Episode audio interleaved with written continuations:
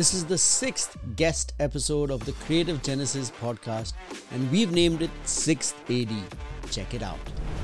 You are listening to the Creative Genesis podcast by Winfluence Media, the show that speaks to professionals in the creative field and entrepreneurs, asking them how they got started so that you too can begin your own journey. If you're looking to step up your journey as a creative or entrepreneur, then you are in the right place. So stay tuned and follow the Creative Genesis podcast, the stepping stone to your success. I think for all of us, two two things. One is believing in ourselves. That's that's so key. Hmm. Never being afraid to learn something new. Hmm. This is something that will always take us forward. I think.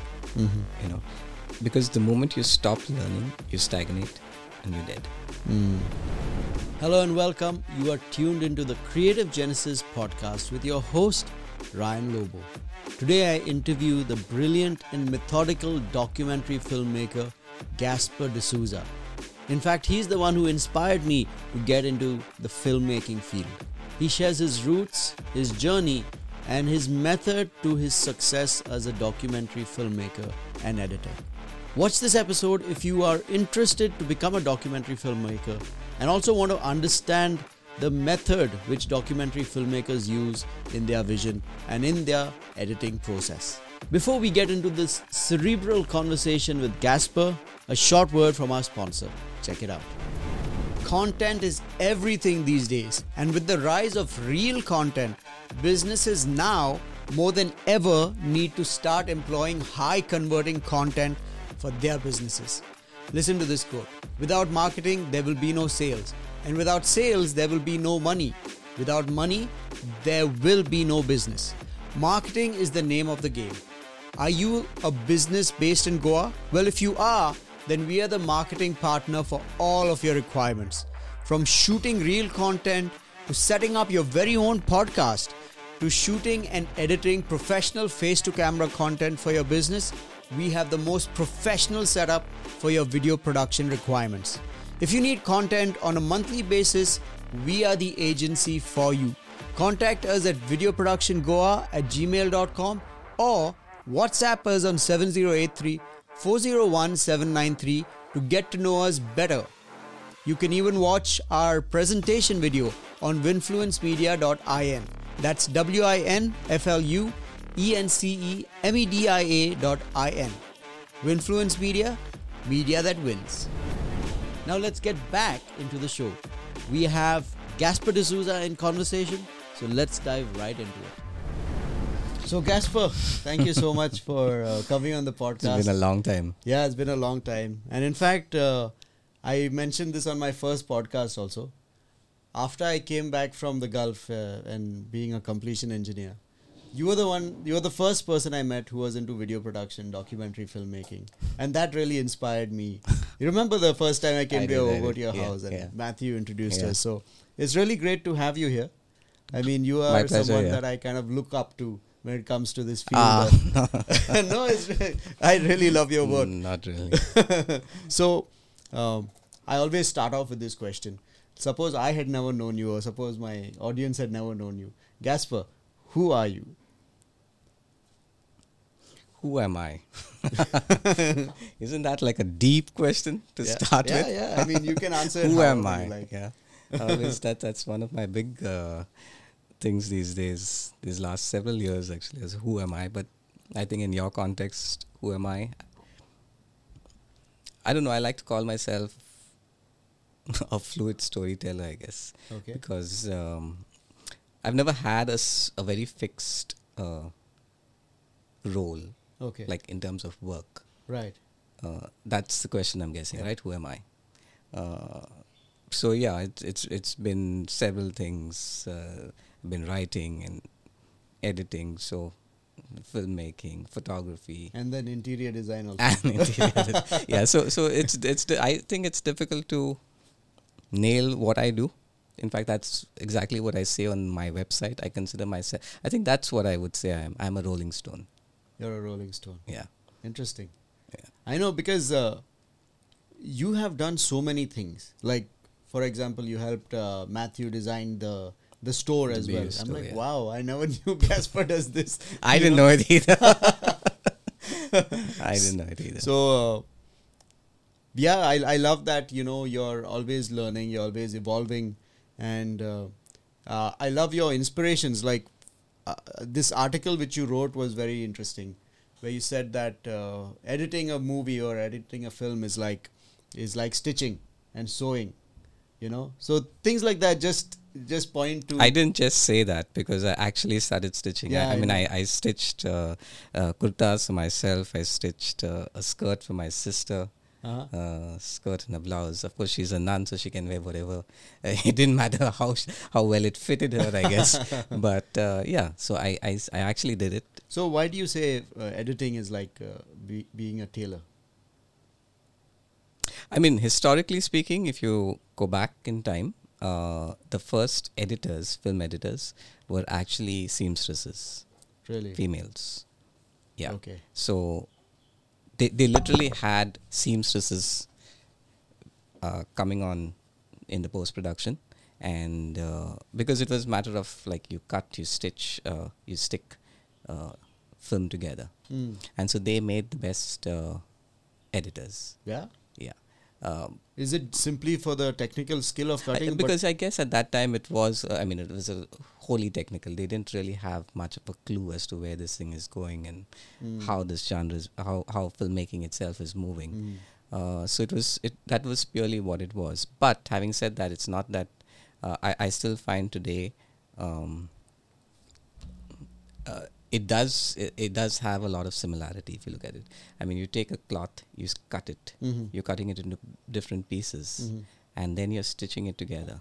Mm. Okay, and that's how anything that we wear comes about, Yeah. right? Uh, a little bit off, even a millimeter. That's what I found when I was stitching. Mhm. Uh, if something is a little tight here and, and doesn't really work.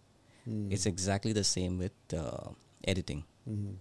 You you have to cut at the right frame, or it's something's off. People may not be able to say what is off, but Oh, it's it's that it's that uh, precise, is it? It's that precise, yeah.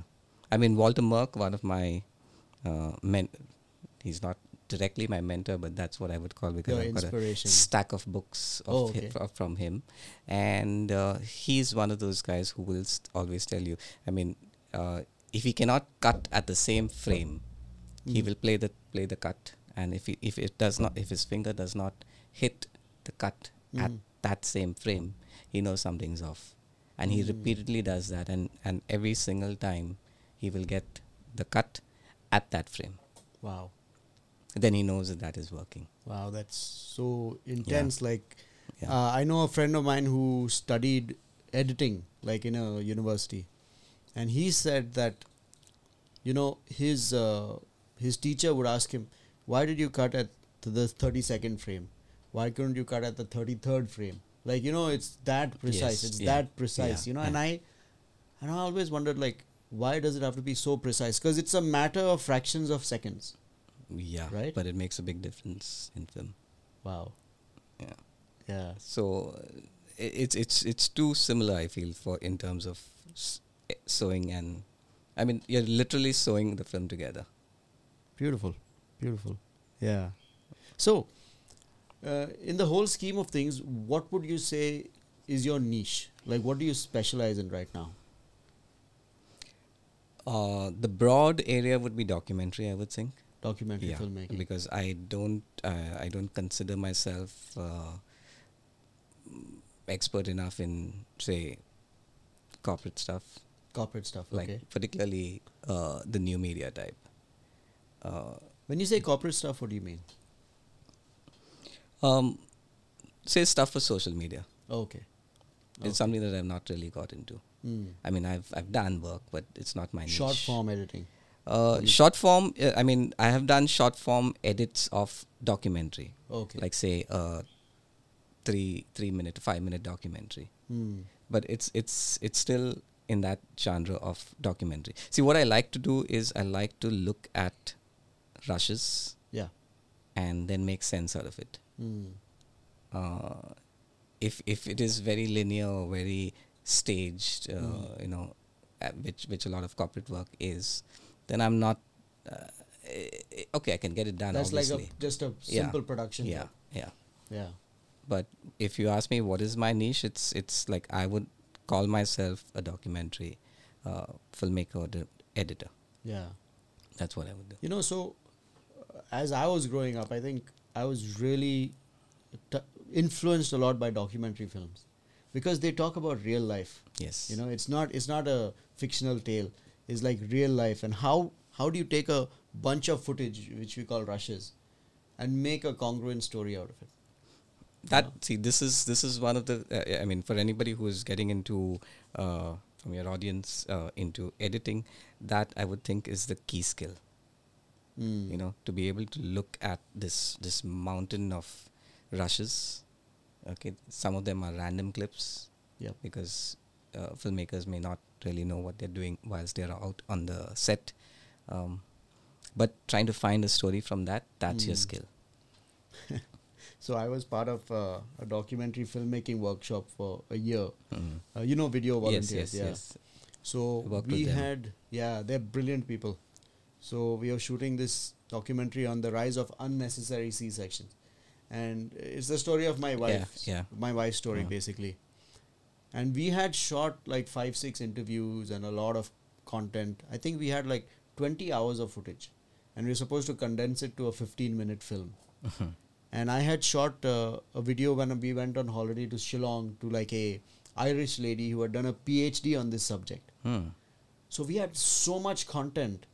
And you know, um, our instructor, Mark Ostrick, was our instructor. He's an American filmmaker. So he spoke about the paper edit, Yes. you know. So I actually, uh, I actually transcribed everything, cut them into papers, and then tried to arrange them. but because it was my my rushes were like 20 hours long, I just got completely like sidetracked, like overwhelmed Hmm. you know have you gone through things like that where there is so much content It is. It is very easy to to get overwhelmed. Uh, I mean, one of the first documentaries, full length documentaries that I did. when you say uh, full length how long is that Uh, this. Uh, so so the, uh, the short would I would consider anything under thirty. is a Uh, short okay. Yeah. Um, for f- festivals, of course, they say up to forty-five minutes is short, Mhm. and then feature length would be one hour, okay or above forty-five becomes one. Mhm. So, in that in that field, I mean, I I had uh, this good friend of mine, Vince, who came with like, I think it was sixty or eighty hours of footage, wow which he did over three years, okay and uh, then you had to make sense out of it because there wasn't a structured story Right. whilst he was on field. uh-huh. So it it had to be the story had to be literally found in post. So now, how do you do it? so wait you're saying that while shooting he didn't know what the story would be See, uh, because it's it's a it's a long term project, right? It's Okay. it's not like a short thing where you do it for a week Mm. or something. It it it he literally shot over three years, Mhm. three seasons Mhm. of harvesting and stuff. It was on rice. oh okay Um, so at that time, I guess you'd uh, and also, I mean, you you really don't know where the story is going right at that stage. Uh, and in in his case, I mean, uh, that's what he is like. I- mean, he likes to go out and just document stuff, Mhm. which is a great thing. But then once you've done that, you've got to come back and you've got to uh, figure how do you tell the story now. Mm. And this is not not just that. I mean, I've seen this in several of the works that I've done now. Um, in fact, a hard drive is now on its way from the northeast uh, on sound, and the same thing. I mean, it's it's just a collection of uh, clips okay um, and interviews. okay Um, they don't really have a story. Hmm. Uh, we need to find the story here.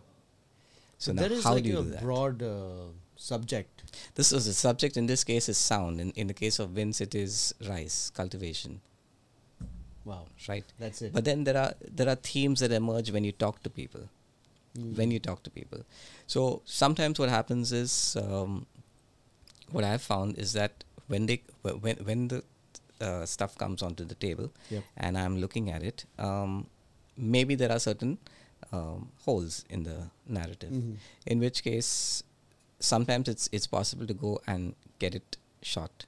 Mhm. The other times you that that's a skill of the editor to now if there is a hole, how do you patch it up? Mm. Okay.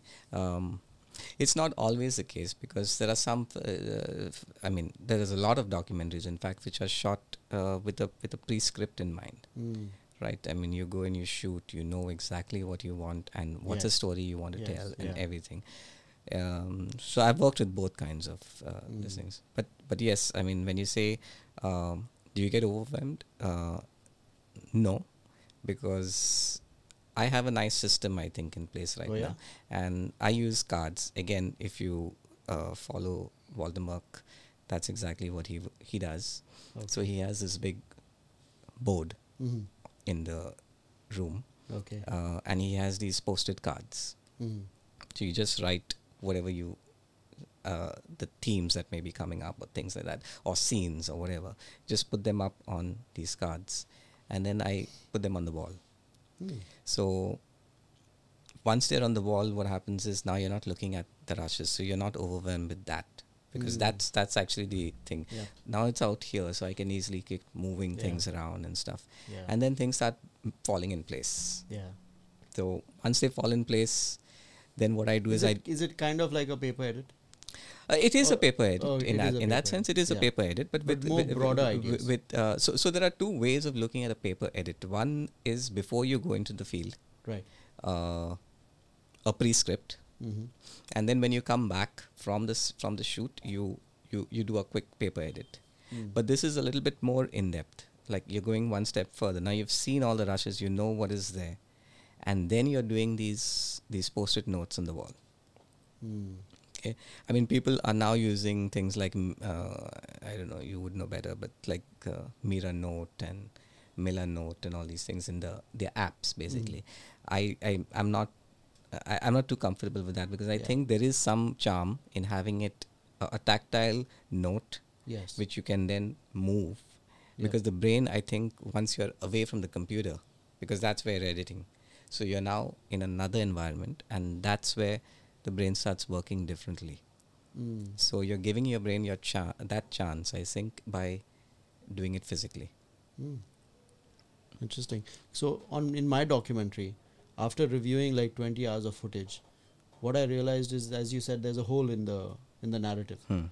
So at that time, we actually had the freedom to go and shoot some things Hmm. because I realized we needed a conclusion for this film. So we actually shot a sting operation on this yeah, doctor, that, yeah and uh, that happened after you know after during the post production. So it was a very like uh, spur of the moment kind of thing, Mhm. but it worked thankfully. And Stalin, Stalin K, such a brilliant. Uh, he's the reason that film came together because uh, he had the actual patience to come and sit with us and analyze it and say, okay, why not this? Why not that? Mhm. Or maybe this could be better. You know, I learned so much from his feedback, and uh, I think one of the skills he has is because he works with people who basically know nothing. He works in villages, right? yes He was able to sit with us and have the patience and have the like. I think the he didn't get upset with us because we had shot so much. You know what I mean? Because I was getting upset, like, oh my gosh, what did I do? no I mean uh, I know Stalin and the way he is I, don't think he'll get upset with Yeah, anything he's- he's, he's- very zen in that sense Yeah, he's amazing. So Yeah. I give him a lot of credit for bringing Yeah. that together. You know, um, but uh, how did you start? Like, how did this whole? How did you come to this stage? Like, tell us, like, from your young days to now, like, what's your journey been? so I'm a chemistry graduate okay. So that's how I started. Uh, what's the rel- what's the relation with chemistry and uh, what I'm doing now? I don't know. It's uh, but actually I still love organic chemistry, and that I feel is a lot of storytelling because how chemicals come together, Mm. organic chemicals. Um, well, of course, I'm not going to put something mash them together unnecessarily. That's what I did, and I that I mean I think after I left college, it's the last thing I So you did like a BSc in chemistry. in chemistry, yeah. Okay. I majored in chemistry, Hmm. single major that too. I don't know how. Anyway, uh, which is why my kids don't go to school anymore. They are Okay. homeschooled Okay. all the way. Uh, because yeah, I don't know. Life just took me. I uh, we came down to. I was in that was uh, in Bombay, Yeah. Xavier's. Oh, that was in Bombay. I yeah. didn't know that. So I, I was uh, I finished my college in Bombay, in Xavier's College. So you from Bom- Goa, you went to Bombay? No, no, no. I, I was born and brought up there. Oh, really? I Yeah, didn't know yeah, that. yeah. Wow. I finished my school and then college. Okay. And then it so happened that we had this uh, decision to make whether to continue to stay in Bombay or come to Goa. Your parents. Because my parents had, uh, my father had retired, and then there was a, this option. So I don't know. Somehow I just went for it. We came down, and um, I started with a small job with the D'Souza Group, in fact. And Those uh, are the real estate guys. real estate Yeah. uh, where we did the heritage festival Yes, actually yeah. yeah. so that was my first i already Wow, told ralph he was my first uh, uh, employer in goa but then I, I i joined aptech because i had to continue my um, computers education so Mm. I, I had done a three year software engineering course Oh, diploma that's a long time. That's yeah, a long course. yeah, yeah Yeah. exactly so from chemistry I, I went on to that And was that a full time course? uh, no not a full time but a, uh, three ti three or four times a week i think it was Okay. yeah So you had time. yeah Yeah. so i used to work and then Right. get there Panjim.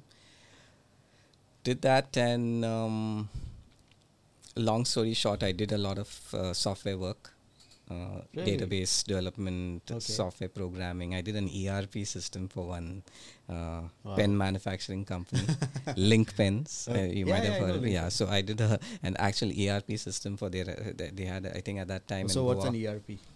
uh, enterprise resource management. Okay. So, like, how do you manage resources, like Mm. you know your stocks and everything, Okay. like production to the final pens. Mm. You need you, there's a system in place, Right. so you get SAP and Mm. like big time systems, but then not everybody affords that, right? Mhm. So there are other uh, smaller units which need these type of things. So that's Mm. what I did. I, I created that and stuff. Mm, but then I chanced upon this thing where Navhind Times needed. Uh, in fact, they didn't even need it. I just went and said, I didn't like your website. Oh, really? Yeah. Okay. Uh, and it was pathetic at that Okay. time. There was no no Goan newspaper which had a good website, Okay. and this was in 2000. And webs, websites were really big at that time. I went and I spoke to the editor and I told him, and uh, since then he's been a good friend of mine. Wow. Uh, he said, if, if you don't like our website, why don't you do something about it? I Mm. said, okay. And I think a week later, I came up with a plan, and then they hired me. Wow. And a month later, we had a completely new website, and it was the first dot com for a newspaper in Goa. None of them had it before. So before dot com, what was it? No, they didn't have. They, there was something called GoaCom. Okay. Uh, there was a let's like a Direct. aggregation yeah, Yeah. directory uh, so Navhind Times was on that Oh. like it was goacom.com slash navhind or something like that Ah. so n- no newspaper had a website Oh, okay. yeah Wow. so that's when i started but having said that i mean i was very interested in s- software and websites and everything but then i started saying this is the content that's going on the website this is the stuff that's happening on the Ah. website i love that Okay, so you started. Uh, Then I started shooting. I started doing uh, photography for Navhind, wow. uh, like a photojournalist. Yeah. And Did you like? Did you already know photography, or you had to learn? no, I didn't. I didn't know anything. okay. I still don't know anything. my daughter was just born at the time. Mm-hmm. I, I, I mean, no, actually, my wife was pregnant, Okay. and I got my first digital camera, Yeah. like a proper digital No, it wasn't a film a camera. Kodak. No, Yeah. no, I, I was unfortunately I wasn't in the film. This thing, I, so I got the Kodak Which one was it? I don't remember which one. I went to Bombay and I picked it up. Um, it, it had a lens inbuilt, but you could do the entire all the controls Yeah, uh, full manual, manual. full manual. Um, and I started shooting my wife at that time. So documenting that entire process with photography, Wow. And that's how I like started liking this. Mm-hmm. So when the opportunity arose in the this thing, because I saw that there were the uh, magazines which were kind of using stock images from Google and things like that. Yep. So I said, uh, why don't I supply these, s- at least some of these images? Yeah. So I started writing and then supplying the images for that, for my, for my own stories, Wow. for the newspaper. So Okay. that's how it started. So it went from photography to now writing about the photograph. No, writing articles. Okay. So I used to write articles, like features for the newspaper, for, the, for the magazine section. Okay. and then take the photographs needed to support those art- those. Otherwise, uh, the articles most of them were uh, Without pictures. Google or you know yeah or stock because uh, it wasn't really uh, at the time it wasn't really in place where you had your own photography for magazines. Mhm. So that's how I started. I, s- I- I mean, I got interested in photojournalism, not just photography. So I didn't really enjoy any other thing. Photojournalism was what, like I, I couldn't stage anything. You Mm. ask me to stage someone today, I can't. Mm. You know, pose pose people and stuff. I can't do that. Mm. That's how I started, and uh, then I got a Dempo fellowship. Okay. So I was with the Navhind Times, but I applied. Uh, I got it luckily And, w- and I is- did the I did all a, I did a one year uh, photo essay, a photo documentation of the fishing activities in Goa, the community as well as the activities. Okay. So for a year, I went around shooting, going out in the, into these wooden boats out into Mm. the sea, going onto the trawler for Mm. like overnight, coming back the Mm. next morning, that kind of stuff. Did it for a year, the festivals and stuff, and then uh, created this entire photo essay. Mhm. Um, that really interested me a lot, a lot. Mm. This was in 2006 now. So almost six years since I started with Navhind. Mhm. Mm. So what is a fe- what is a fellowship like? Do you get a grant? so they got it for grant, like a Okay. grant of a lakh at the time, Okay. uh, where you could go out and just. Uh, so you propose. I mean, every every year th- this they don't have it anymore. Unfortunately, actually, Goa needs these type of things. We need uh, a culture where people can, you know, get get some money to go out and do stuff. Mm. particularly documentation. So at that time they had this thing, uh, an annual grant, one lakh grant, where you could go out and uh, you proposed what you wanted to do. Uh, so I proposed this. It was the first time that they accept, accepted like a visual study. It was Mm. mainly academics before that. So Okay. there were like very renowned people like Faldesai and you know, who who are, uh, I mean, they're academically bent. Mhm. So they came out with these books on different topics. Mhm. So the first one was on a cultural heri- heritage of Goa, but mine was the first time it was a photo essay, like a Mm. photo documentation, not not a not an academic study. Mhm. Uh, and that's also when I met my mentor, uh, uh, Alito.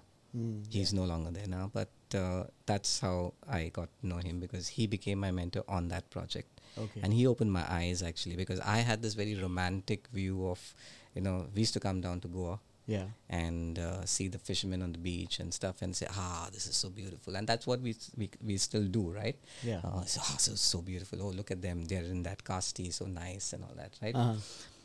Then he started asking me, but i- would you want yourself to be there? Or would you want your children to be there? You Mm. need to ask these questions. It's not all romance.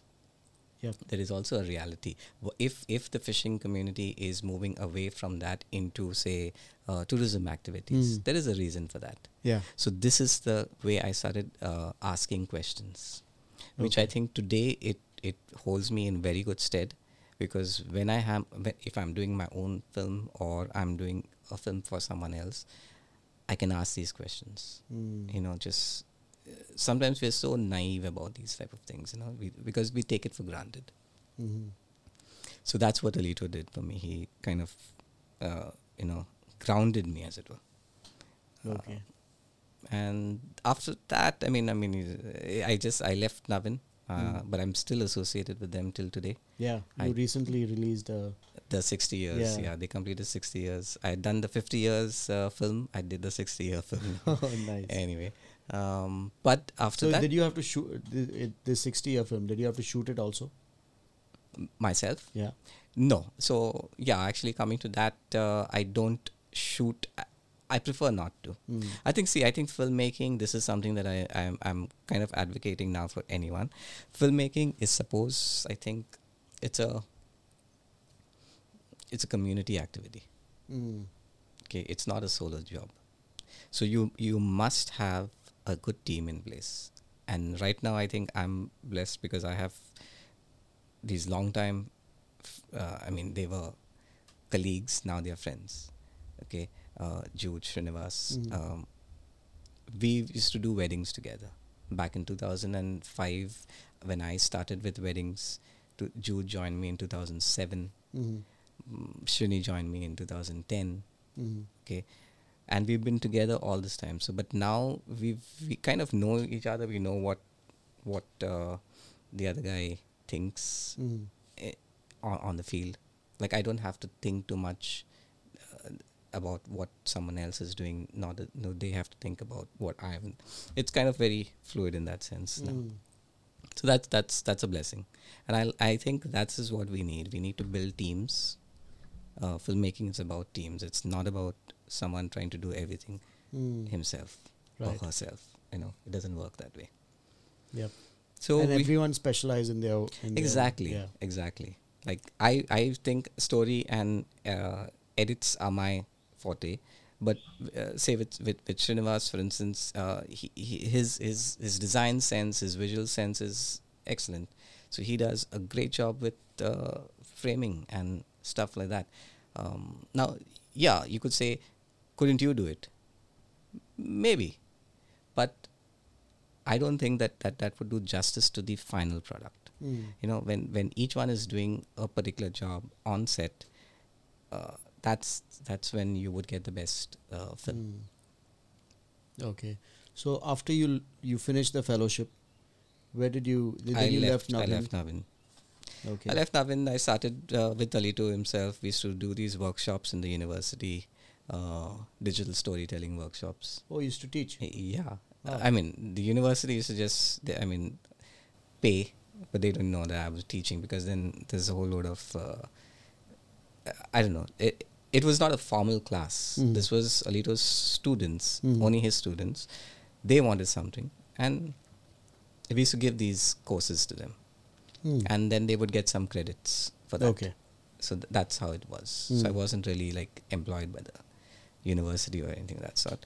Uh, that was nice because we used to also go out into the field and uh, we taught in some schools also at some point Okay. uh, digital storytelling because Okay. at that time it was quite new right 2007 Yeah. 8 like you had these uh, how do you make a short film with photographs taking my album family album putting it all together making a story so Hmm. we taught these techniques of storytelling rather than and that's that's not the other thing that i think uh, is important we don't have just uh, monkeys pressing buttons that's not the idea Hmm. today ai can do a lot better Hmm.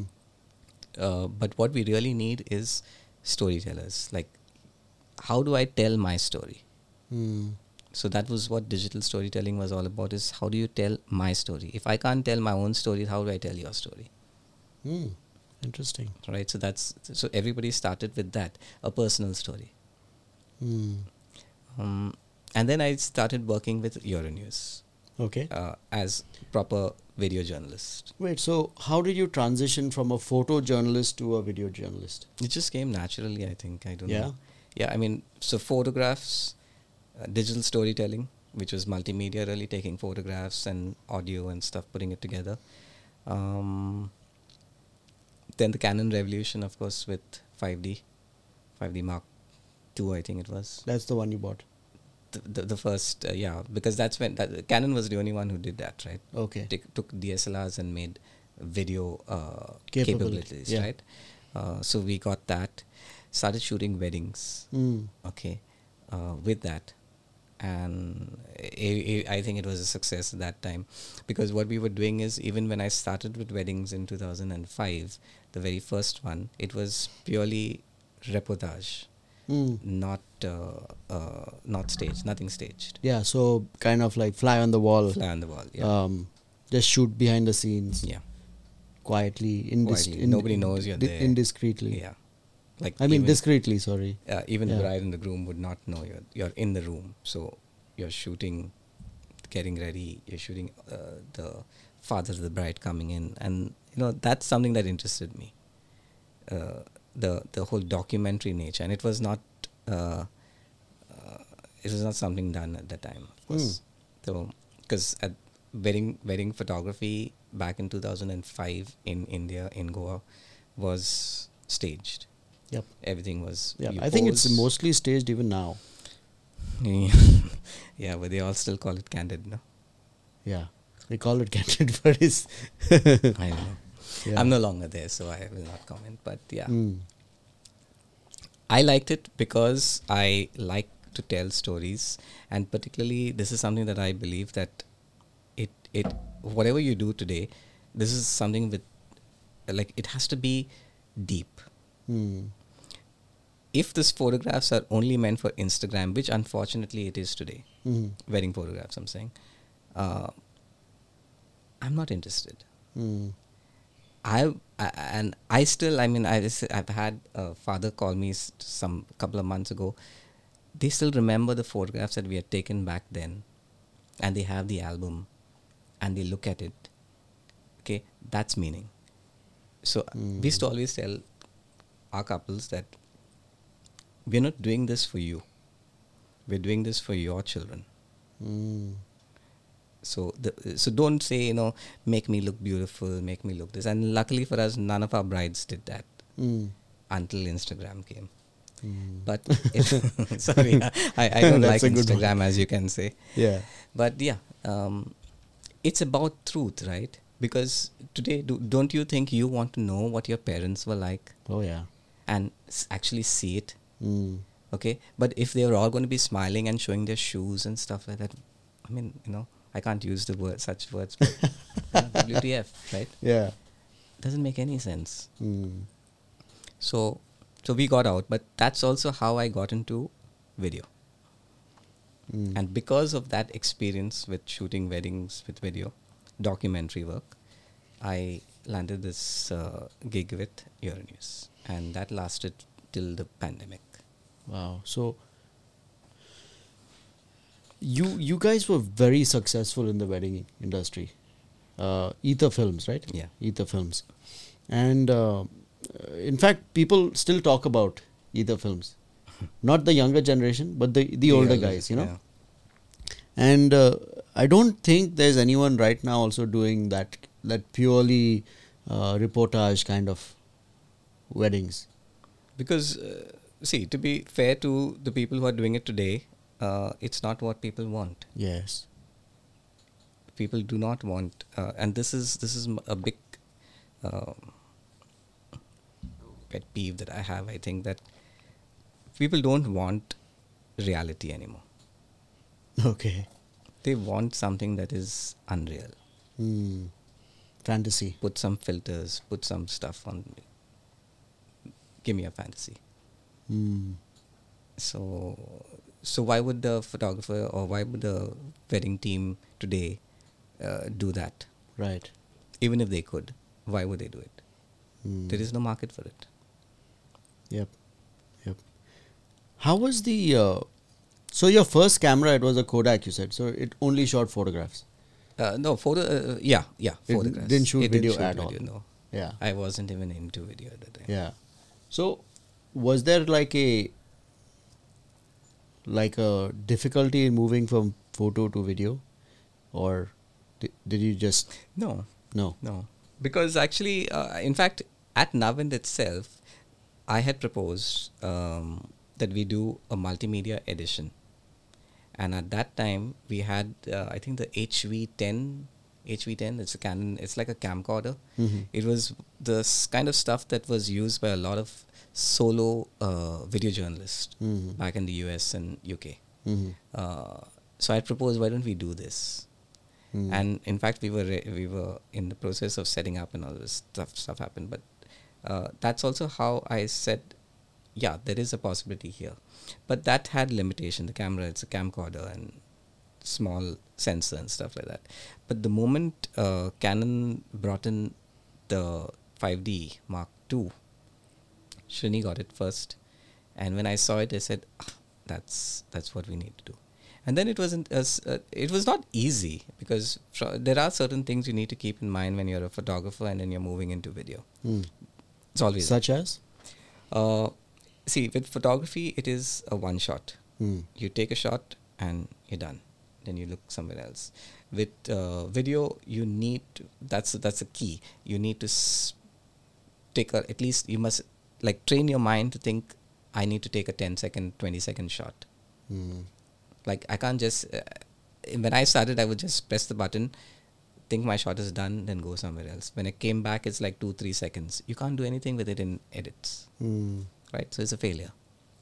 That's the first thing a photographer needs to do. It's like you don't have to keep moving, you know, keep jumping around. Station, get your shot. Then you need to think uh, in terms of sequences.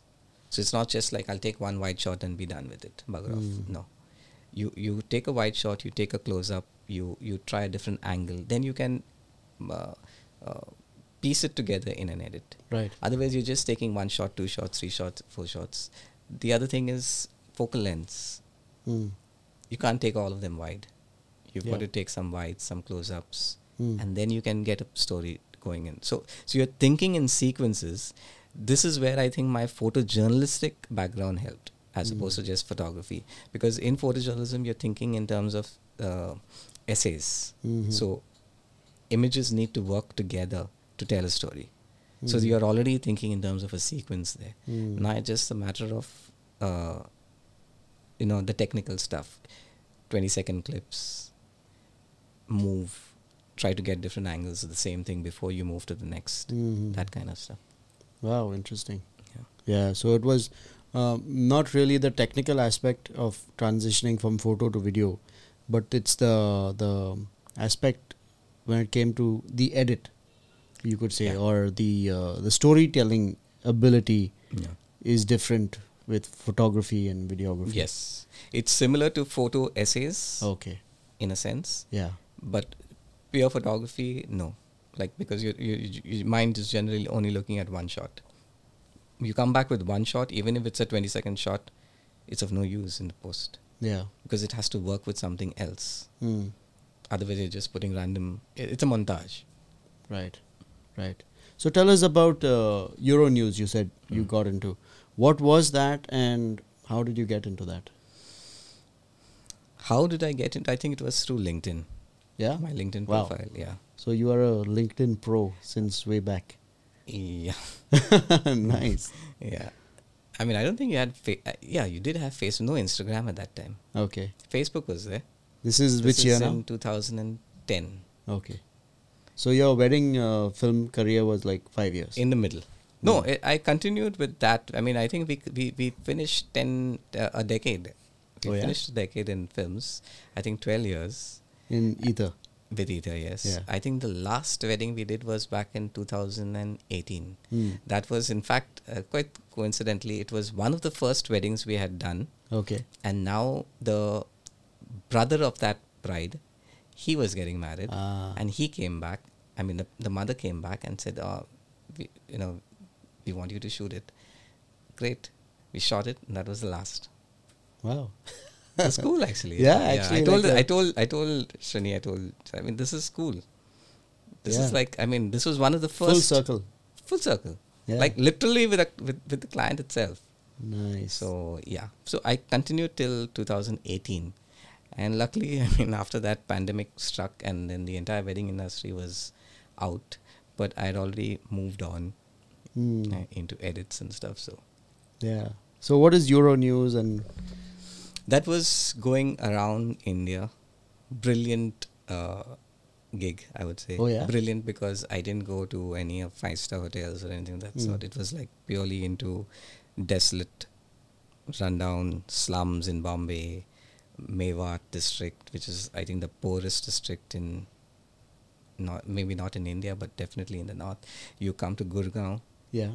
you see these tall skyscrapers with glass facade and everything and literally it's like a, s- a button is pressed i you're in mewat and then it's a completely different thing Really. it's utter poverty people uh, lack of education nothing nobody's thinking about them So you're basically a traveling journalist, uh, f- yeah documentary like for filmmaker. for specific things like so On a like certain go- subject. yeah so there's a school that's doing some interesting work here there's some uh, NGO that's doing some interesting work there, that kind of stuff. So uh, Chennai, we went to the outskirts where they were working with uh, uh, bonded laborers in uh, salt pans. It was difficult to shoot that. Um, Uh, why, was, was it difficult because of permissions? yeah, no, I mean Mm. it's it's uh, they're bonded laborers. They're like slaves. How do you shoot? So, Yeah. what exactly is a bonded laborer? uh, someone who I mean they, they basically brought on a bond.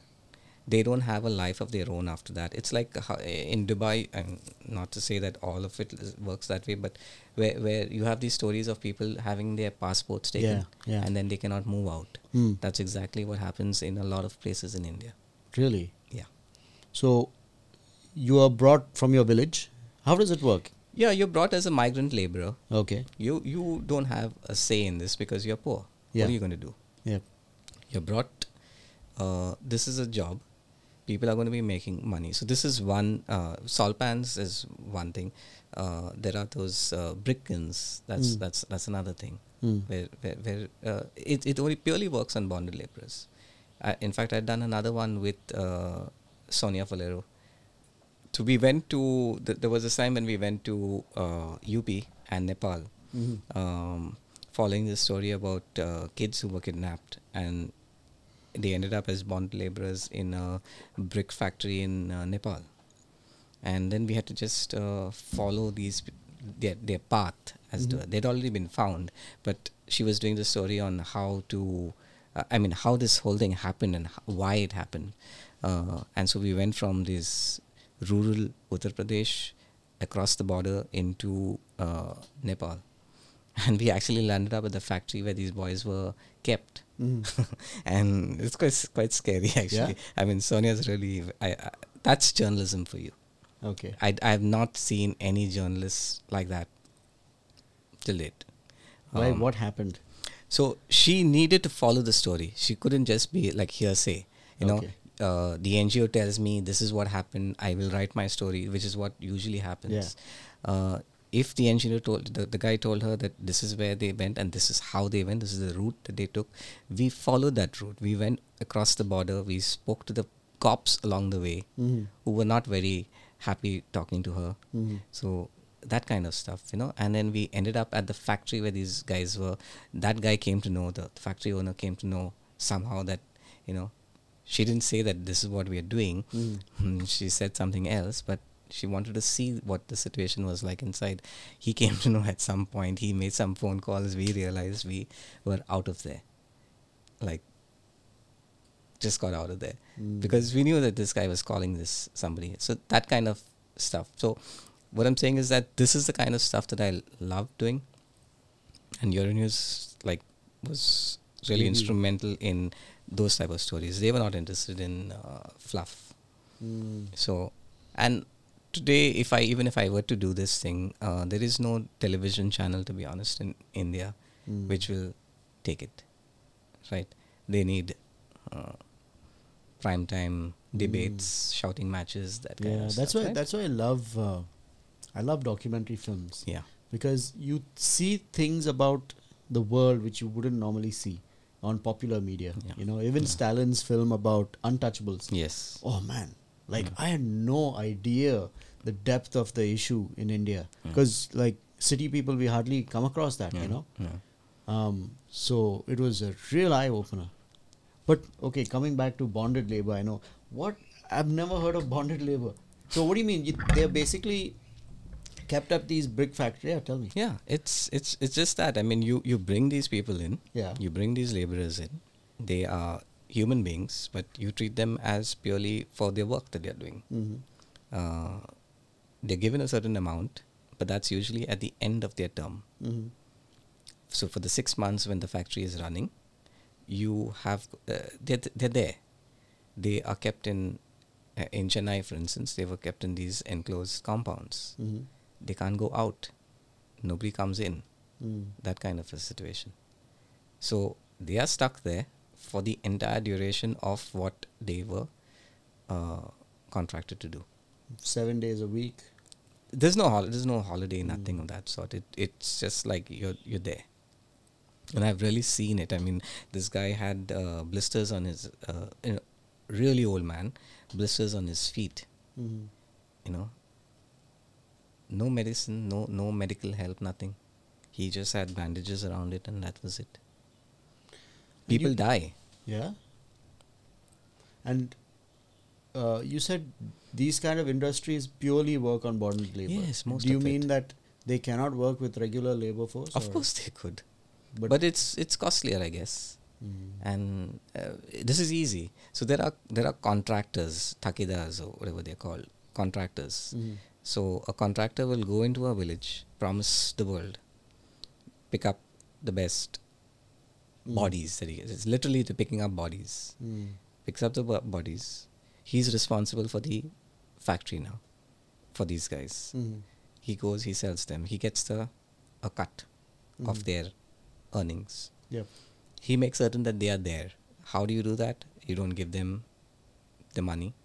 You you you take away everything basically from them. No contacts, nothing. They are within that uh, industry for the entire duration that the uh, owner needs them. Mm. After which they're given some amount and sent back. Sad. Now they don't have an option really, so otherwise they wouldn't obviously do it. Mm. So then they, they come back the next year. It's it's like that. Wow. So yeah, so Euronews basically uh, told you to f- follow certain stories. Yeah, it was mainly social, uh, social uh, education, development based stories. Yeah. Mm. So you shot and edited. Yes. Okay. I shot, scripted. Did, I mean, it was solo You're journalism. Solo journalism at that Yeah. time. Yeah. Wow. solo. Yeah. Yeah, I mean that's exciting. Yeah, I mean it was exciting. It, I mean, even going to the hotels and s- alone, Yeah. and after seeing things like this in the field that Mm. night, uh, yeah, it was. So uh, for what how what were the durations you were away from home? Uh, three four days. Okay, not Yeah. very long. No, no, no. Okay. They were single. Uh, they were short, like three three minute stories. I would say oh really? three to five minutes max. That's Wow, that's- such short ones. Yeah, short ones And are they still still available online? on the on the Euronews plus on my website. Yeah. Wow. Yeah. I got to check these out. so, uh, when it comes to inspirations, you know, especially now that you're majorly into documentary filmmaking and editing, yeah. Who are the inspirations? Like, what inspired you to become a film documentary film editor?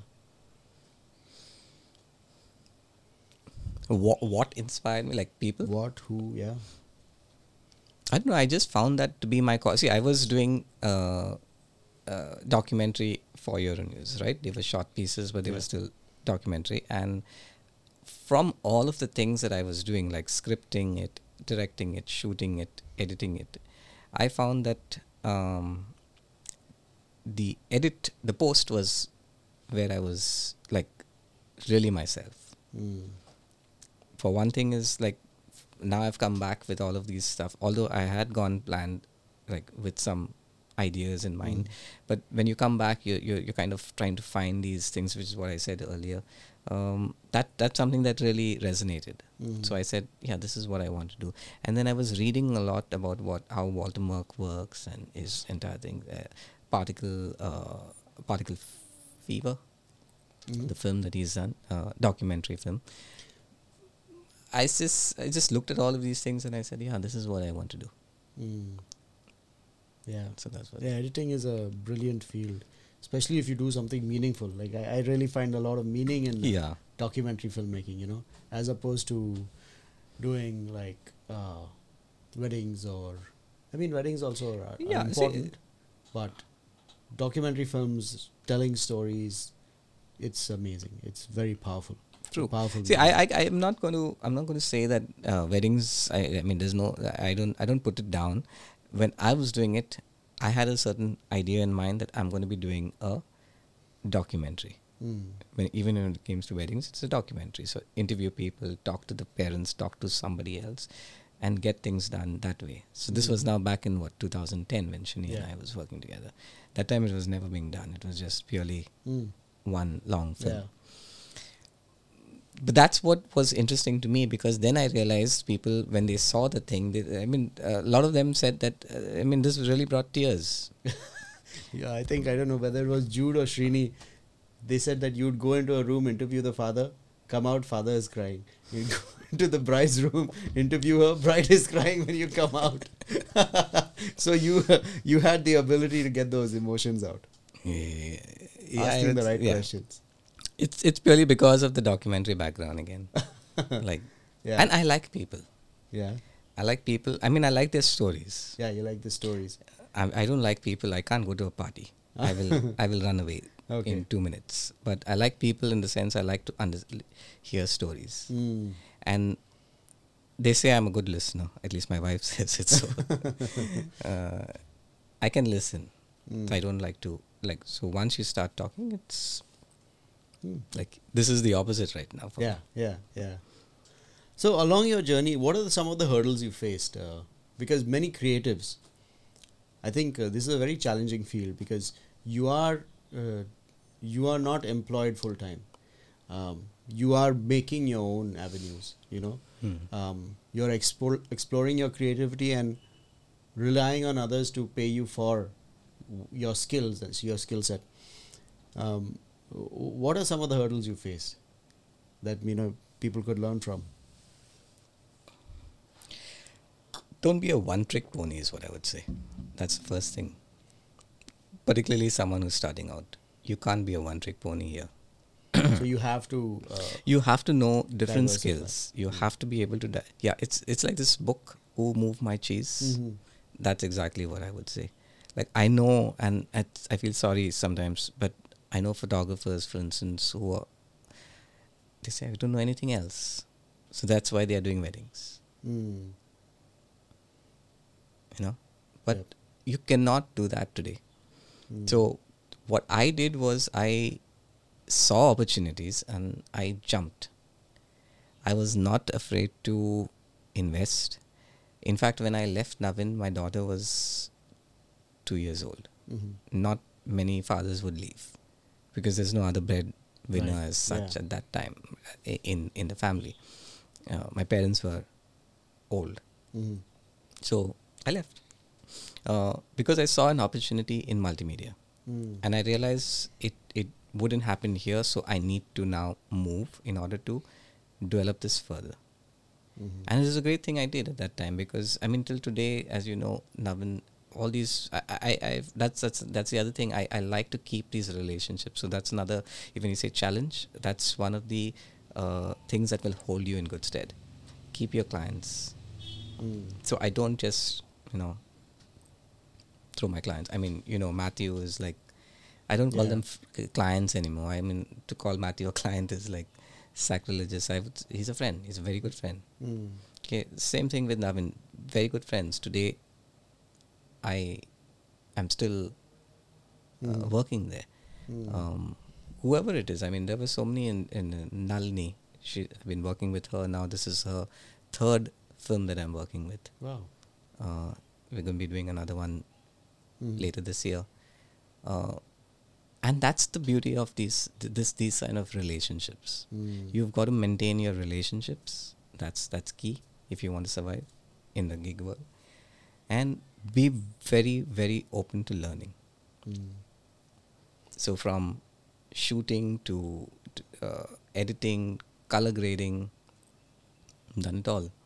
Yeah, yeah. So Recently, you've gotten into color grading, right? I mean, not too long ago. yes, not too long. bought the whole console. Yeah, yeah. Yeah.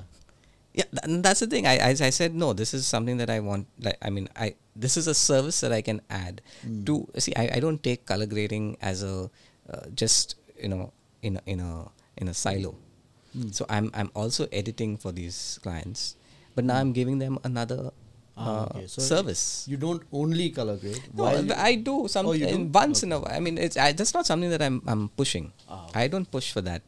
I I did I got the I got the entire system in place because I said okay, this is a service that I can offer my clients, Mm. and it's brilliant because now they can get that done here Yep. in Goa. As opposed to going to Bombay and wherever else. I mean, Ah. the previous edit uh, documented the the one with Vince. Even the first couple of uh, uh, the first film that we did with Nalini and me, uh, all the edit, the Color grading. color grading was done outside. Mm. Now I can do it here. It's it's convenient for the for for Yeah. the, so you're thinking also from that perspective no so this is also the- i mean besides a personality thing it's also like the convenience that's why a client comes back. Interesting. so this this is i mean if you have challenges i feel this is where you start Yeah. And I want to thank you for. Uh, so before we were shooting on a DVX 200, which is a Panasonic, and a GH5. Now both of them have the same micro four thirds sensor, ah but slightly different color side. So thanks for helping us to create that LUT. Remember I sent you that. yeah So, but now we moved to two GH5, so we don't need perfect we don't need to color grade it. But uh, lovely. So now we're going in for a short break, and we'll be back with the tandoor round. Restaurant owners, pay attention. If you are into the F&B space, then you know how important quality images are for your social media requirements. Having eye-watering images for your dishes will either make or break your restaurant business. We at Winfluence Media have tied up with India's leading image solutions company to bring you high quality food photography solutions with flexible packages for all the restaurant owners in India. With a presence in more than 70 cities of India, if you want high quality food photography, email us at videoproductiongoa at gmail.com or WhatsApp us on 7083 401 793 today to get to know your packages. Did you know that 70% of companies are investing in content marketing for their business today? So, what are you waiting for? If you want your food to start flying off the shelves, then email us at videoproductiongoa at gmail.com today. Winfluence Media, media that wins. All right, so we're back and it's time for the tandoor round. Okay, so the tandoor round is a rapid fire question. do i get beer with the tandoor no, you get tea. so urak maybe Urak maybe. Yeah, it's time for Urak, no, this season. Yeah. So it's a rapid fire question where the questions get hotter and hotter. Okay? And we we do this to really get to know the personality of the of the guest. So the first question is uh, what's your favorite dish? tandoor Tandoor? yeah. no steak Steak. yeah How do you like it? medium rare Excellent choice. your musical genre, what, what type of music do you listen to? country Country? Oh, interesting. What is a, a business book that you would recommend to people? I mean, we are creatives, but at the same time, we have to be a little business savvy. So, uh, would you recommend any business book? I know I've come to your house, you have a lot of books.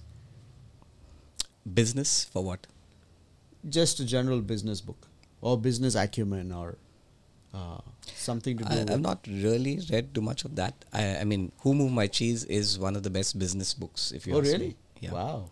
Because it really tells you exactly what a business needs to do, right? Hmm. Keep finding the opportunities and moving forward. Otherwise, your cheese is gone and you're gone. Wow. So I never expected that. Yeah. I mean, you would not think of that book as a business book. You know what I mean? That's I mean, exactly what a a- business needs to do. Yeah. And particularly today, I mean, you have such short cycles, Instagram, Oh, yeah. s- story cycle. It's like it's gone, Mm. right? So, what what's going to happen tomorrow? Has anyone asked when Instagram goes? And it's going to fold at some point, right? Mm. Yeah. People are building entire businesses only on that one thing. Right. Interesting. Okay. Next question. What is a self development book that you would recommend? Self development book. I mean, I've read so many. What's one that comes to mind? Hmm. You know, bef- I mean, th- there are books, of course. Uh, you're talking business? No, general self development. Uh, this does not have to do with The business. book. The book? The book. oh, I've never heard of this. What's The this? book. Uh, just just uh, Google it. Okay. It's um, It's such a it's generic Alan name Watt- that if I. If Alan I, Watts. Alan Watts. Yeah.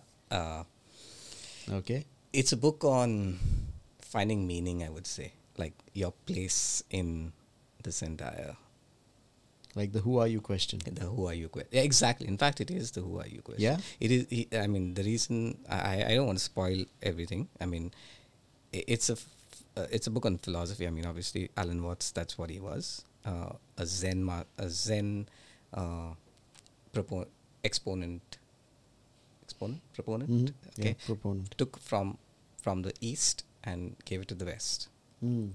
so it's written in a very easy to understand because that's what the west wants right otherwise it's very esoteric in Yeah. the east It's the book The on the taboo against knowing who yes. you are.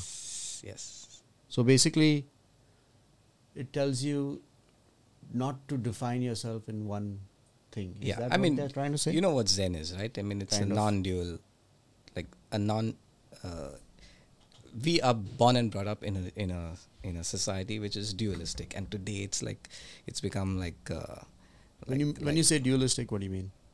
I mean, look at what's happening today. Uh, it, it it it makes me nauseous, right? With this regards whole to? polarized nature of society. You're either on this or that, left or right. Okay. Okay, and unfortunately, India is leaning too much to the, the right. I think now. Mm. Of course, it's not a political program, so I, let's not get there. But that's that's the dualistic nature. Mhm. There is a co- a, a middle ground, Mhm. and that's what uh, you need to find. Mm. because otherwise we're just simply you know that's an outsider we are goans that's a, a foreigner we're pakistani we are indians that's somebody Mm. at the end of the day who are you Mm. Interesting. i started this journey actually in 2014 when i went to himachal Okay. for a long trip like i think 3 weeks Yeah. that's when i started looking at uh, in buddhism first but then really zen Mm. and uh, then i came across this book i would recommend i mean i've given this literally to people yeah. like take this copy and then i bought another one for myself Mm. but now i'm not doing that because i uh, i've marked it Uh-huh. but i can buy you a copy if that is Mm. but yeah it's it's uh, it's quite quite interesting because half of the stuff that we are told Uh-huh. whether it's nationalism religion whole load of things Yeah. it's it's a pure construct it doesn't really exist Yeah. then who are Yeah. you at the end of the day Hmm. so if that the book i recommend for growth yeah Wow. it's funny that you mentioned Zen. I was speaking with uh, Rahul Dukuna the other day. and he, he was telling me, yeah, sometimes we call uh, Gasper Yoda. you know, he, Gasper's like, he's like, Gasper is, he's not reactive, you know. He really thinks before he speaks. We call him Yoda. so lovely. I'm glad that but you. it comes from here yeah? the last uh, i think yeah, app will tell you i have uh, tried this practice i mean all your uh, viewers i think should not should hmm if they want to uh, this meditation zen medit zazen Mhm. it's meditation on the breath Okay. which you do for however long you can hold it Okay. take the thoughts out of your head How does it work? So you just sit in a normal place. Zazen is a little bit more strict that you sit with your back straight, uh, hands folded, that kind Mhm. of thing. But you could even be sitting in a bus for that matter. Mhm. Uh, once you've got the use uh, this thing, focus only on the breath and Mm. the the rising and the falling of your abdomen. Mm. Just that. Your eyes may be closed, open. You you, you take a call. Any thought that comes, Mm. send it away. So you you bring yourself back to the breath. Mm. challenge you to start doing it and you will see within a within a few seconds Mhm. you will be somewhere else Really? and you will forget your breath You but will then re- when you're somewhere else, aren't you thinking of something? you're thinking else? yeah that's what thoughts Yeah, but then you just said if you get a thought, throw it away. correct you wouldn't do that you Oh. you tend to, what we tend to do that's that's the entire duration of our lives and our living uh, life itself Mm. the day and the life is you're following your thoughts Mm. we're always living in our thoughts which is either in the past Mm. about what someone did to us or in the future what we, what somebody is going to do some fear anticipation or whatever right Mm. so the vacation i'm going to take next month is playing on my mind and i'm always thinking about that vacation comes vacation goes then i'm what i'm thinking about oh that was such a nice beautiful thing you're never in the present moment Mm.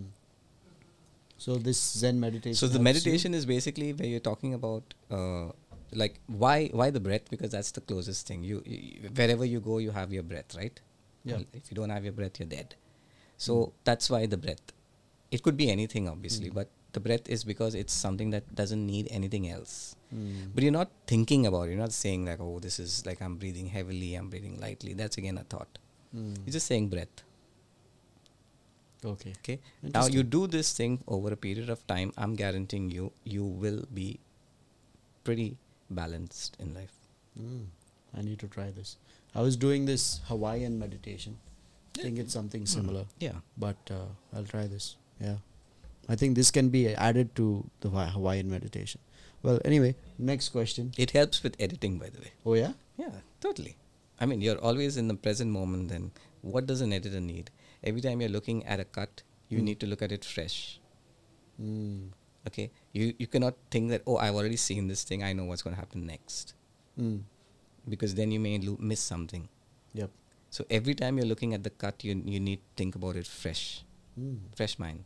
So you're in the moment, Yep. this moment, not the last time you watched it, not what's going to happen next. Mm. Interesting. Interesting. Wow. Well, okay, next question. What are the type of people you like to be around? Like-minded, I would say, Yeah. but people who would challenge me also. Mm. like i don't i don't need to be s- around people who are always going to say yes to you Mm. but uh, like-minded in the sense see, i don't like uh, someone who's too antagonistic or things like that Mm. but you challenge me and then i'm happy with that All right. Um, can you recall a time someone said something that hurt you?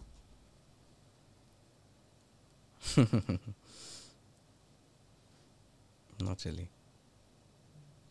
again it comes down to the the mindset Mm.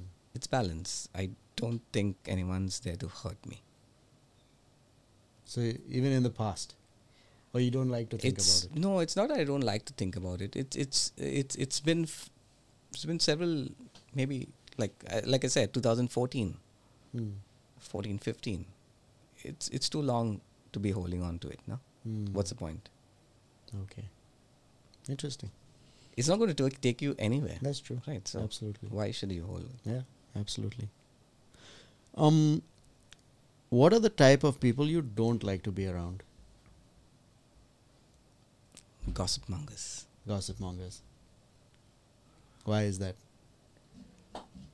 What's the reasoning behind it? isn't it i mean you you have these things right the the the i don't want to say classify the mind but the lowest is type of conversation is about people Mm. then it's about events and then it's about ideas Mm. So there's a hierarchy. yeah So when Think people about talk about people, so when people talk about people that's the lowest level okay. that's not a place where i like to be Mm. people talk about events and things happen oh we went there did that da, da, da.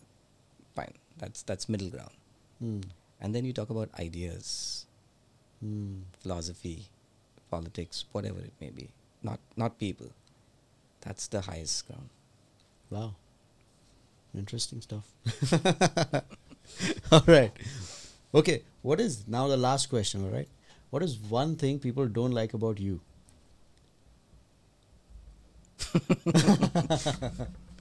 i don't know shouldn't you ask someone who knows me what is it they don't like about me good question not my wife of course Whoever. she doesn't like a lot about me. I think that's a general case with everyone. Mm, i really don't know no? i don't know Hmm. I mean, see, here's the thing. There are very few people that I am close to, Okay. like my friends, Yeah. my family. You know, very few people who I'm Yeah. close to. I don't think that they have anything to not like about me. Mm. They would have told me. Mm. Okay, jokes aside, they would have told me. Anyone else, I care to hoots. Mm. What I wear, wha- how I behave, what I say. I do. I mean, if you don't like it, you don't like it. That's cool. Cool. Nice. How did you like the tandoor round? Still, the beer would be good. I like beer a lot. Huh? Oh yeah, lovely. Should stop it, of course.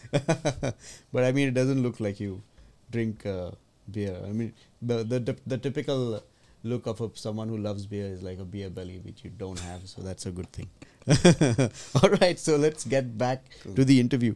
Now, we, we I know the pandemic is over, but we are still uh, suffering with the after effects, right? Uh, I know you said obviously weddings stopped during the pandemic.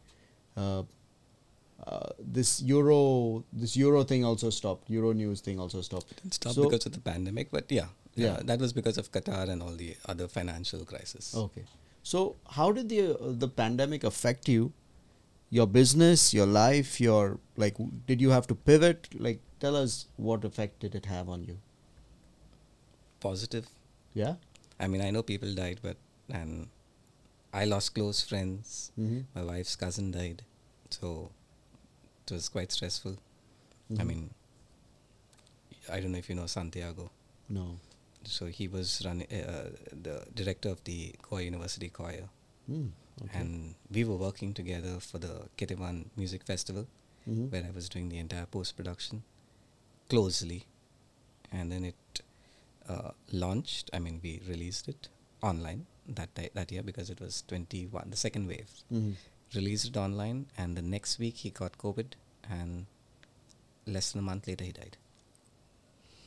So it has affected in that sense because after that I was quite devastated for almost a year. I would think. Really. Yeah. I know your uh, when your mentor passed away. Also, you yes, that was in 2019. Yeah. Before the pandemic. Yeah. That also quite uh, yes. affected you. Yeah. Yeah. I mean, these were. I mean, of course, Alito. That's because that uh, is on another level because I didn't expect that to happen. And like, if I am working on a story today, I would tell him. So it was that, and and I know that he he had insights to offer. Mm. So in that sense, gone too soon, I would say. But uh, it's life, Mm. So you can't really. Yep. Yep. What really helped me during those days was the the the, the meditation, because Okay. my mother died the year before, I think. Then he died, and then Santiago died. This is like, uh, eh, I think anyone would have been in a like, you know, different state, but I, the meditation balanced me. Mm. But in a good way i would say the if your your question was what is the effect on the, of the pandemic? It, i think besides that where, where we've all lost people uh, i think it was good for me. Mhm. because it helped me introspect. We had so much of free time. And it made me think as to what is it that we really need. Mm. it it really opened my eyes that there were so many things that we don't really need and we were holding on to it Mm.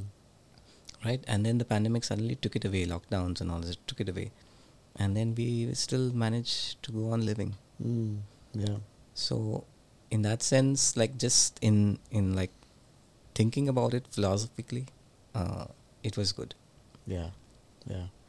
Uh, what about business? I mean, were you still getting work? Were you still editing? Or Thankfully, yes. Uh, not the first year. First year of the pandemic, I think everybody, I mean, all production had stopped, right? Mm. So the first big lockdown, Modi's grand plans, Mm. mm, that was bad. The second year was okay. I mean, things happened like the K1 festival, and then there was a couple of other projects that came in, Mhm. and so and since I was editing, I didn't have to travel, so the Yeah. travel bans didn't affect me Mm. Things were coming and then we, this is where i'm saying you grab opportunities i started looking at the remote work Mm. and the remote workflow you know and today it's so simple so, so i mean uh, people like uh, frame.io uh, they're making it so simple to collaborate with people Mm. so you don't have to be sitting in the same room anymore Yeah. or the same Do you use. Frame.io a lot? uh, completely. Wow. Now my business is only running on that, like uh, because most of my clients are not living in Goa. Mm. so they may be living in Bombay or living outside of Goa. Mm-hmm. Like, um, how, how do how do you how do you uh, connect with them and say, okay, yeah, this is what I mean. It's through Frame.io. Nice. And uh, as far as I know, Frame.io works with Premiere. Does it No, work with no, no, DaVinci? no, no, no. Or Sure. it works with DaVinci as well. Frame, uh, Adobe bought Yes. uh, Frame.io, but Frame.io was an independent thing. In fact, Yeah, uh, I know that. Resolve was uh, better with uh, Frame.io. Oh, really? That's the original uh, Mm. the connect, Mm. but it still continues today. Wow. You can still uh, export directly from Resolve or Premiere. It doesn't Mm. matter. Nice. Because now Frame.io is like integrated into Premiere. Yes, but it's uh, it's also integrated into Oh, yeah? Resolve. Yeah, Ah, you, okay. from the export of Resolve, the, the deliver page, Yeah. you can directly send into uh, Frame.io, and any comments will come as comments in your timeline. Nice. That's I really liked Frame.io. Yeah, In fact, uh, I was thinking of getting a subscription, but then Adobe bought it Bought over. it, now yeah. it's like free Yeah, for yeah, us yeah. for a certain limited number Yeah. of. But it's it's good enough. Yeah, It's good enough. It's amazing. But unfortunately, I don't. I want to work on more projects where there are, you know, like documentary films where the client Mm. is away. No, any kind of projects. I, I mean, recently I did something which was a, like a firefighting for somebody, uh, two day work. And how, how do you collaborate with them because they were not here? Mm. Uh, commercial stuff. Mm. So, Frame.io was the only way to get, to get it done. Lovely, lovely. So you've gotten a lot more remote work after the pandemic. Yeah. yeah. Nice. I mean, people are, I think, more open to that now. yeah. They don't want that I need to sit down and be with the editor. Of course, I never liked that. So, and most people don't do that. But now people are more open to using these tools. Amazing. Okay. What what would you say are your keys to success and you know getting more work? What what tips would you give to younger people?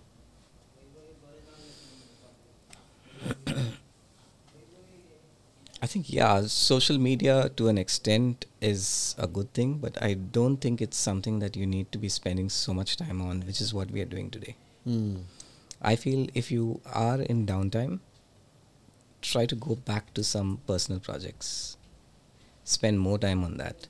Mhm. Because it's those personal projects which will give you the next client Yep. as opposed to purely just putting i mean the fluff on on social media is so much today um i i it's it's mind boggling i would hi- highly recommend reading deep work hmm uh, cal newport Yeah.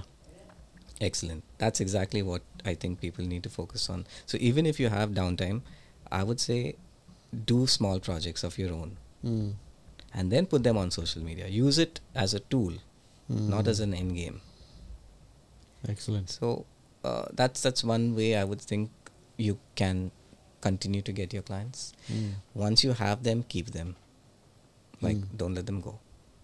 Yeah. So that's uh, so relationships is the next thing. Mm. It's a big thing. Yeah. Very important. So, any future plans? Are you, any uh, any any business opportunities you see coming up? Wh- What are you What are you planning?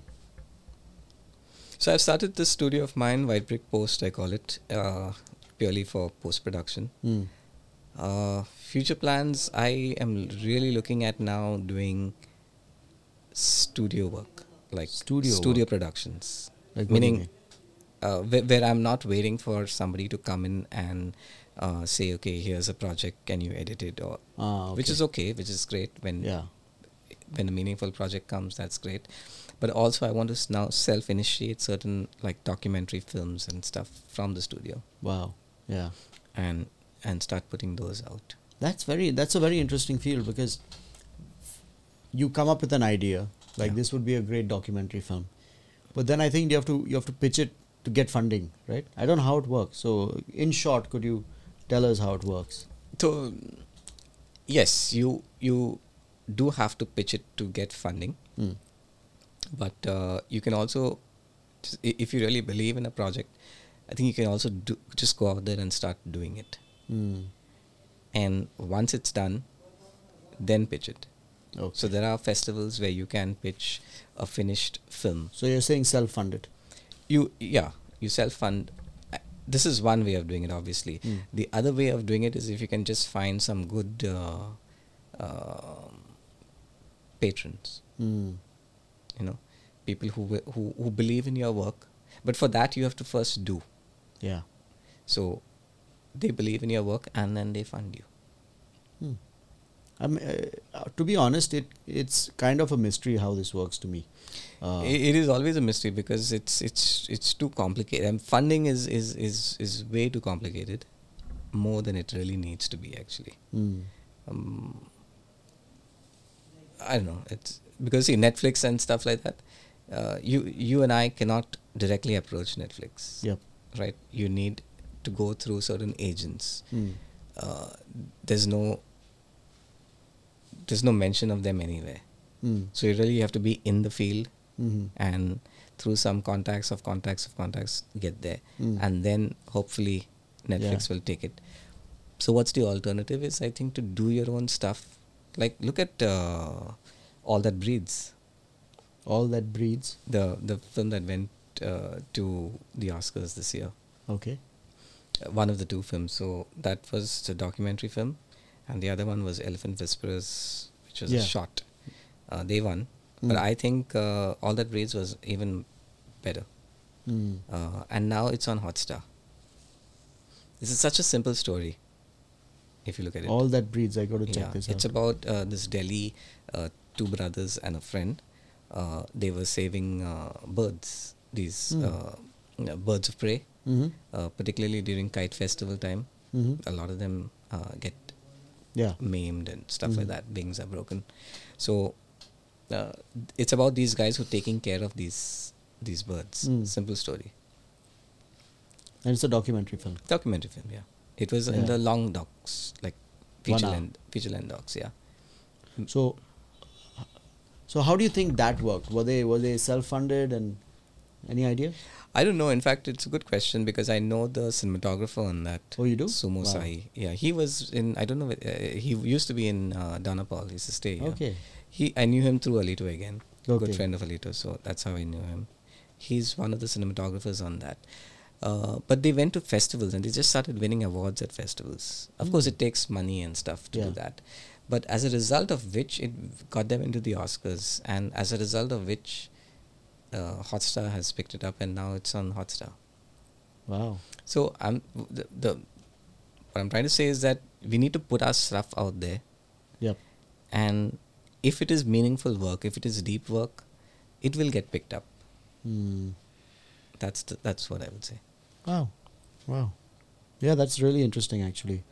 Uh, I'd love to speak more about that because from what I know, uh, there's not a lot of money in documentary films in India, but in the West there is. Hopefully, like it'll more. change after Yeah. these two do- Oscars that we are talking about. Yeah. maybe. God willing, because Mm. documentary films are beautiful. So that is the passion. Pro- Do you have any like side projects or passion projects? Like I know uh, you had an experiment with sewing, like stitching, but currently, Wine, do you drawing wine. wine? I've Okay. made wines. Oh yeah. yeah, Ah. and I've even sold some without excise, of course. yeah, but nice. Yeah. Interesting. It's quite interesting. Yeah. But again, it's a slow kind of process, and I I guess that's what gels with me. I, I suppose Yeah. it's so slow, right? Mm. I mean, it, you can't hurry the wine out Hmm. just by putting more yeast or something. That's Yeah. nothing happens. Watching it and stirring it every day, and Hmm. finally after uh, six months, eight months, a year, Yeah. tasting it, and it's and people say it's no- lovely. Hmm. Yeah. I made like- wine once. My grandmother gave me the recipe. But are your wines like sweet wines, No, like uh, like the port wine, like a dessert wine, or like the traditional wine? dry, Dry. Yeah? dry. Ah, I've never tried that. I like dry. Yeah. Yeah, I mean you can do it either way, right? But I like dry, so which is why I keep it dry. Nice. Wow. Very interesting. So great. This interview has been very meaningful. Thank you for that. Hopefully, Um, if people want to get in touch with you, uh, social media or whatever, how can, where would you like them to go? my website, my website, GasperDesouza.com. Gasper D'Souza, D E S O U Z A. Excellent. All right. Do you have any parting message for the audience? Anything you'd like to share?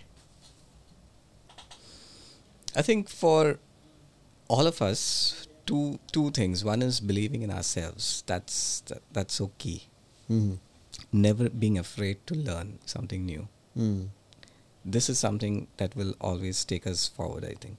Mm-hmm. You know, because the moment you stop learning, you stagnate, and you're dead. Mm. So I would that that's that's one of the first things that I would say. But before that is being balanced, and that is so important today. Mm. You know, finding that balance and that meaning where we don't get polarized and just running behind people. Wow. Lovely. Yeah. Lovely. So thank you so much, Gasper. It's been a pleasure having you. My pleasure. Yeah. So that was a, another episode of the Creative Genesis podcast. Please subscribe and share this episode so that more people can find the incredible stories behind people like Gasper. Thank you very much. You're doing a good job, so many people should subscribe. Thank you. well, that was the sixth AD episode of the Creative Genesis podcast. What did you think about it? We would love to see your comments in the comment section of YouTube. And please subscribe to this channel so that more people get to see this brilliant content. This podcast is also available on various podcasting platforms. So instead of watching, you can listen to it. Also, do rate us on Apple Podcasts so that more people get to know about these brilliant speakers on the episodes. Thanks for tuning in and see you next time.